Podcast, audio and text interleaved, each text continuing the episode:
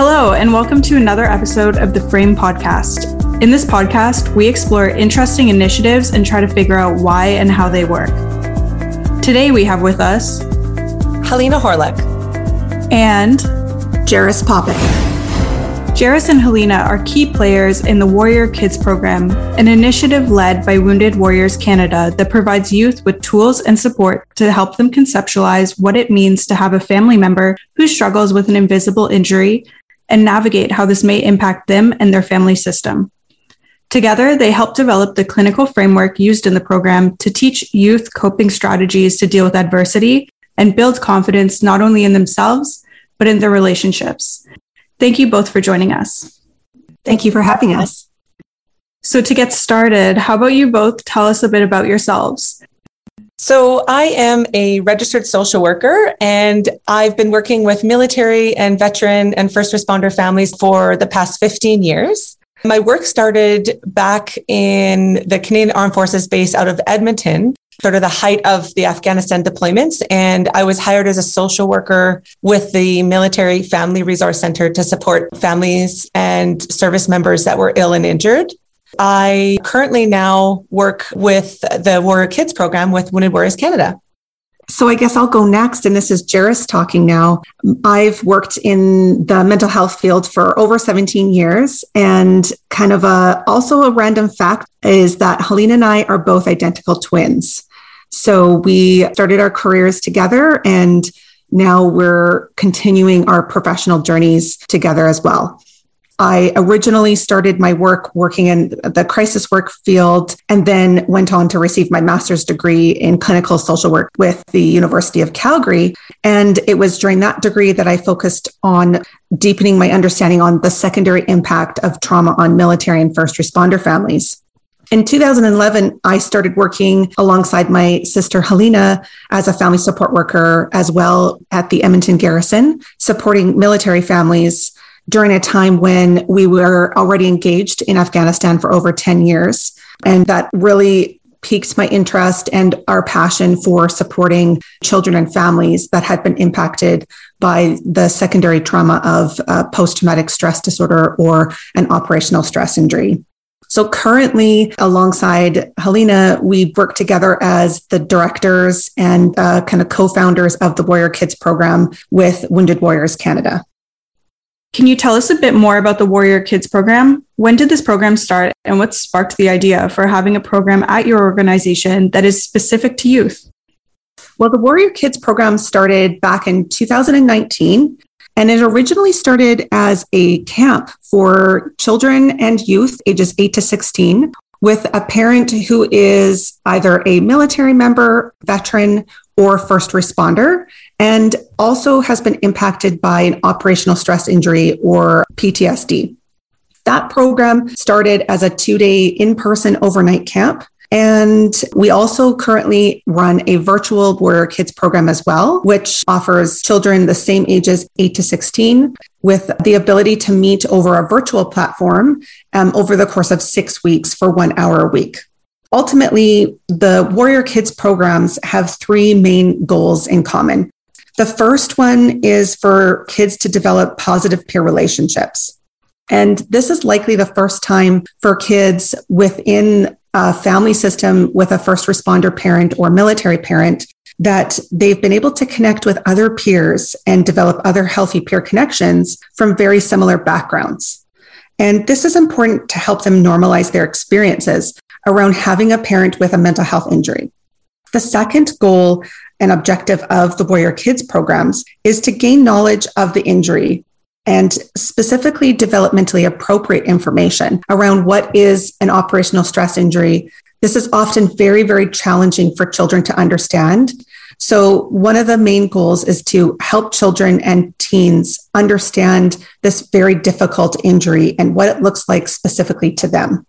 The third goal is to build new coping skills that will help them grow and thrive, even while facing some very unique barriers with a parent struggling or impacted to some degree with an operational stress injury.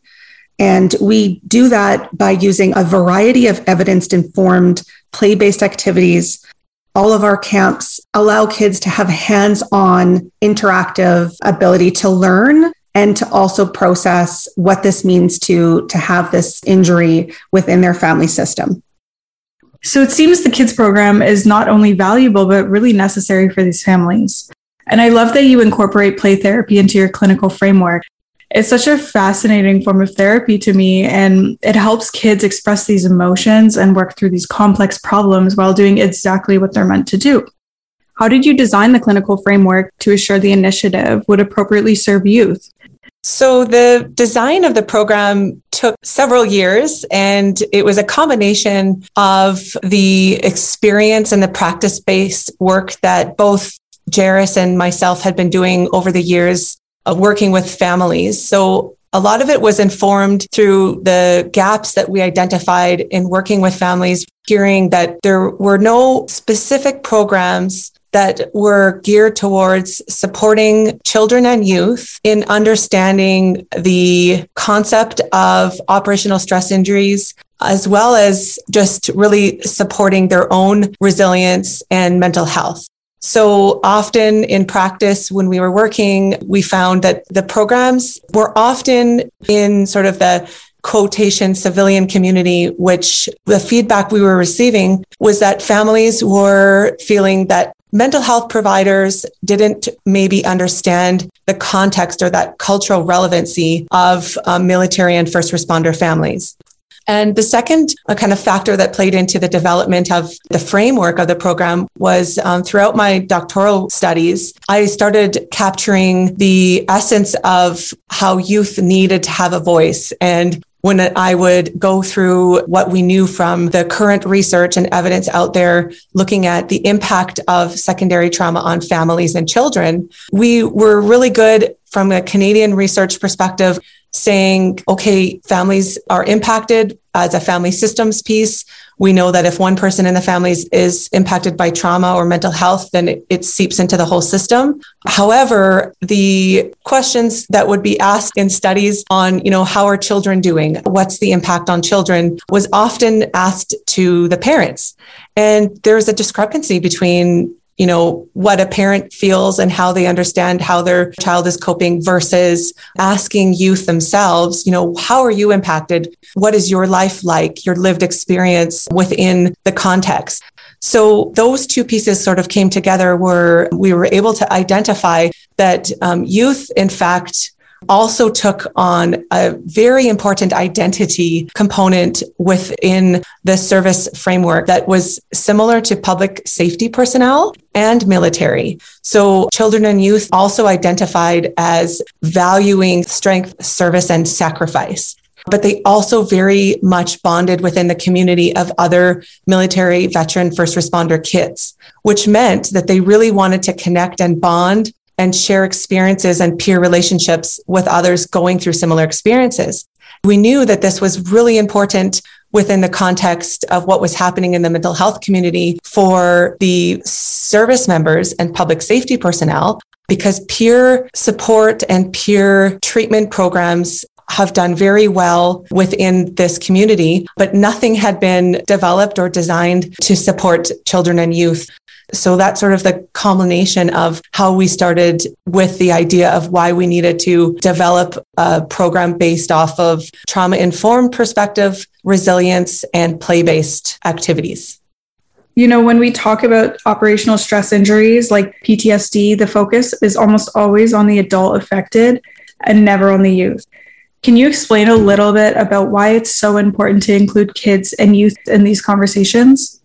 I think it's important for us to look at children and youth when they're impacted by a parent that has an operational stress injury because we know that trauma can be bi-directional in that when one person in a family is impacted by post-traumatic stress that because it's anxiety disorder we know that um, primarily that anxiety anxiety becomes quite contagious within a family system.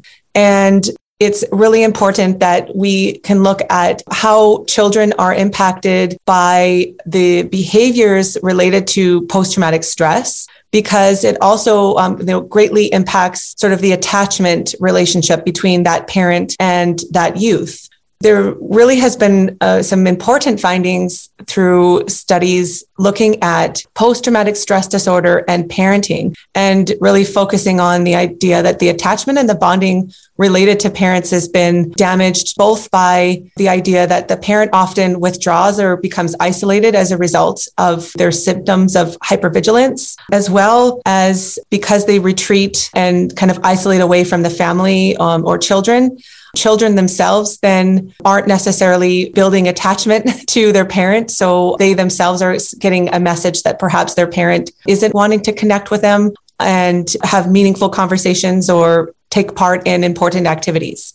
So that part is important to recognize on both you know the attachment and bonding with children and their parents and the second part that i looked at is really the evidence supports the importance of having communication with children around an injury, such as an invisible injury, primarily because we know it's invisible, a psychological injury becomes complex simply because we can't see it. It becomes harder to understand. And children are able to understand complex concepts like this if it's offered to them in a developmentally appropriate way. Dr. Stephen Cozza out of the Walter Reed Army Medical Center had a term called injury communication, where he was able to state that children really could completely understand an ongoing conversation if parents had with their children about a invisible injury such as uh, post-traumatic stress if they were offered the information at their level. And it would help eliminate the aspect that children can catastrophize, make a much larger fear or worry out of something if they don't know what is happening and they often can sense it or they know that something is wrong. They're able to kind of pick up on these pieces. And if it's not addressed, if it becomes the elephant in the room, which often has been reported, not that parents are purposely trying to harm their children, it's the opposite. They're trying to protect their children. And they think that if it becomes sort of a difficult conversation for them to have between themselves as partners and talking about trauma worries them, they don't want to add that worry onto their child. But if we offer them resources and tools on ways they can talk about a difficult and complex topic, that this actually is in turn helping children develop a healthy understanding of something that becomes actually a normal thing to talk about and destigmatize within the family unit. Just expanding on your point on the importance of acknowledging youth in this context, can you explain how unaddressed intergenerational trauma affects youth into their adulthood? What we do know from research, a lot of it has been done on children from, from the Vietnam War. There's a lot of research around what that looks like if we don't address the you know intergenerational trauma and the effect that trauma has within the family unit. On children specifically what you'll likely end up seeing are emotional and behavioral reactions. And language for children is through their actions and through their behaviors so, a lot of the time, what we'll see is either internalizing behaviors. So, a lot of the self esteem issues and internalizing a lot of um, kind of anxiety, those depression type concerns. And you'll also see externalizing behaviors. There's a lot of a lot of social aggression or those kinds of common pieces that you'll have reports back from school where children are acting out kind of inappropriately in certain circumstances. And the other piece that we have seen come across in research is around the idea that children are taking on a lot of overly adult responsibilities within a family, kind of uh, well above and beyond their, their years of what they're likely uh, should be doing. And the term that they've put around that is parentification. So they're kind of taking on a lot of extra stress and worry over the running of the house. They're looking after of their younger siblings. A lot of teenagers feel a lot of responsibility. And that, of course, comes with a whole other secondary list of issues. But I mean, we can hold that in also a positive frame as well, in terms of, you know, what those skills and how that's really helping children kind of develop. So there, there are some negative and positive pieces to, to parentification, but there are definitely some pieces that should be held very carefully when we're talking about what are the impacts of secondary trauma on children if left un kind of touched or without supports. And so those kinds of internalizing pieces and externalizing behaviors in children, um, which also can include children taking on a lot of self blame and resentment. So, you know, we know that blame and resentment can really create some long term issues for children as they develop and, and as they grow. The sooner you can identify that the impact is within the family system, especially with children and youth, the earlier and easier it can be to to address some of these longer term issues that can creep into into the system thank you so much for expanding on that. It seems you both saw a gap in services that needed to be filled. What were some typical barriers or enablers you faced when implementing the youth program at wounded warriors? One of the barriers that we faced when we were running our virtual program was that this was a brand new territory for a lot of professionals, including the mental health sector, such as ourselves. What are we doing to utilize best practices when we're running children's groups? helene and I looked everywhere for, you know, how do we run a children or a teen group in a virtual program? And where do we access best practices for even do they turn their cameras on or do they keep their cameras off? Some of these pieces really didn't fit what our typical background research would tell us. So we had to navigate through a lot of those questions on how to create a very trauma informed, safe way to run a program during a time when there were very, very few limited resources on how to run programming in a virtual space for children in this particular context. One of the other limitations was around finding actual resources that talked specifically about operational stress injuries.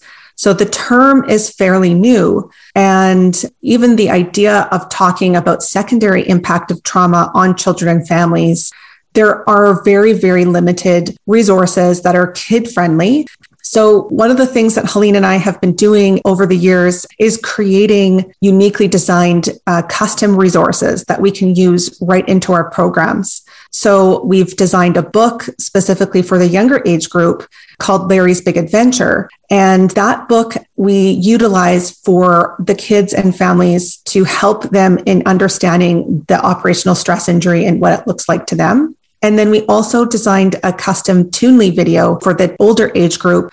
We were able to be interactive with giving them resources about an operational stress injury.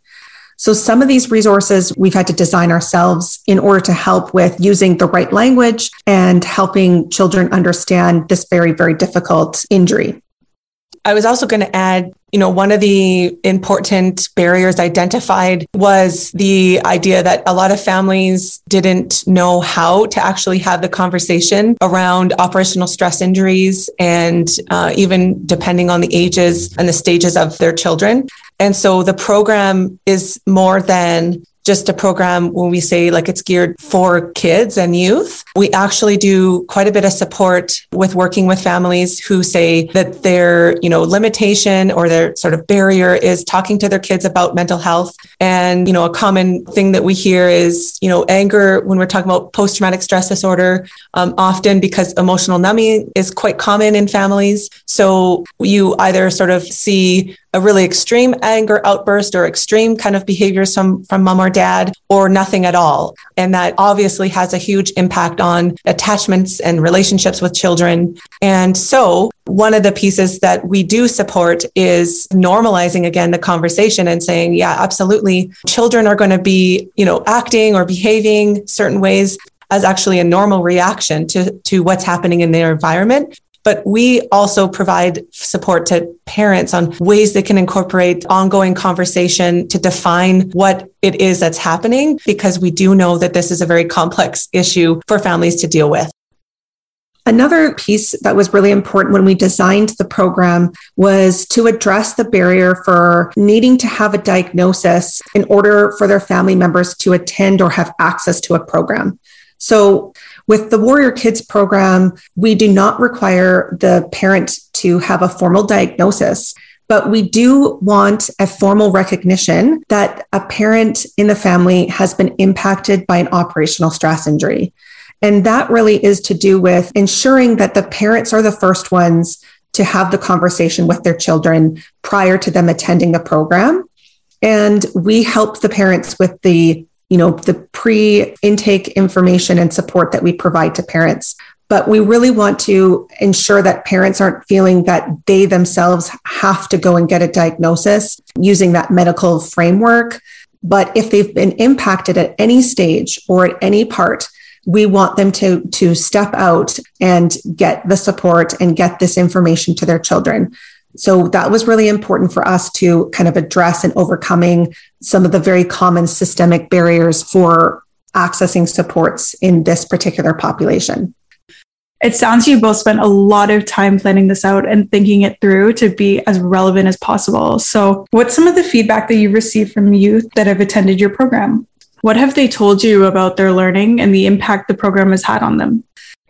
So, getting feedback from youth is definitely one of our favorite parts of the program because you really do hear how it is really able to impact their lives. One piece of feedback that we received from our last group that we ran virtually was that every Wednesday night after the group finished, they had created a dinner time chat where they formalized the conversation around kind of what were some of the highlights and the learnings of the program. And it had been initiated from the youth themselves asking if they could just sit down and just highlight some of the learnings which for us is what we're trying to achieve is that ability to sort of destigmatize mental health and have an opportunity to have an ongoing conversation around what's happening and how people are doing and curiosities and questions around that piece. The second piece of feedback that we got when we were running one of the focus groups after the uh, Warrior Kids we had youth that has said that when they think about their new idea or knowledge around what is an operational stress injury, they said that they were feeling relieved that they realized that it wasn't their responsibility to fix their parent and it wasn't their fault. And we've had a few youth kind of speak out after and provide feedback to say that one of the three messages that we use in the program. So we say that the operational stress injury is not their fault. It's not their responsibility to fix the injury. They get to just be a kid or a teen. And number three is their parent still loves them. And they had said that they felt responsibility or possibly that these pieces that the anger and anxiety and worry they often saw with their parent was connected to something they did and that they realized that it wasn't their fault. And that um, is usually one of the larger pieces of feedback that we get from the youth, which then sort of brings us into the importance of us being able to focus on evaluating quality evidence based programming because we know that that's really short in what we have right now in Canada. So we are looking at reviewing the impact on resilience and how youth who have taken the program are actually integrating this knowledge into their everyday lives. And part of the study that we have right now with the University of Calgary is uh, we do a measure of resilience but then we're also doing qualitative focus groups that we invite youth to share their experiences around messages that are impactful for them. What is their developing understanding of an operational stress injury? And ways that they're able to connect with peers to effectively build relationship and connection with, with youth and give them a positive way to talk about mental health um, is really allowing them to feel like what they have to say it matters and is important and actively being put into the design of a program. Then we also were informed, sort of preliminary of findings, gave us insight that our idea of peer connection we we kept on thinking okay how do we formalize peer connection but their feedback was that they wanted more informal ways to connect after or continuously with other peers and that there's a lot of avenues now for youth to connect informally and to stay connected and given that opportunity in a more informal way. Um, so that was also insightful for us. What's next for your initiative? So, coming up this year, we are excited to officially, I guess, announce we were able to have participation from every province and territory across Canada that the virtual Warrior Kids program has been able to reach out to, um, which is great. You know, we have families that are veterans or RCMP that are in quite isolated locations across Canada. So, the idea that they're able to access this program is a fantastic in isolated locations where they have limited services. We continue to run the Warrior Kids virtual program. We have one starting up this week. And then in the winter of 2022, we'll be launching the BC Warrior Kids Camp. And we will host Halifax and Ontario as the three main locations for the summer camps in Canada for 2022. And of course, now will be the fourth year coming in Alberta, the Warrior Kids Camp as well. It's truly amazing what you guys are doing to help break down barriers and stigma and provide families with evidence based trauma informed support. Where can listeners go to learn more about the Warrior Kids program and follow your journey? Well, to find more information about the Warrior Kids programs, both the virtual and the camps, you can head to woundedwarriors.ca website, and there's a list of all the programs, both for registrations and more information about the program. And there's more information about resources that we've uniquely designed, such as the Larry the Lion book for talking and helping to understand and discuss operational stress injuries with children on our own website, which is familiesfirstsupport.com. Thank you both for sitting down with us today to discuss the Warrior Kids program. Thank you. Thank you so much for having us.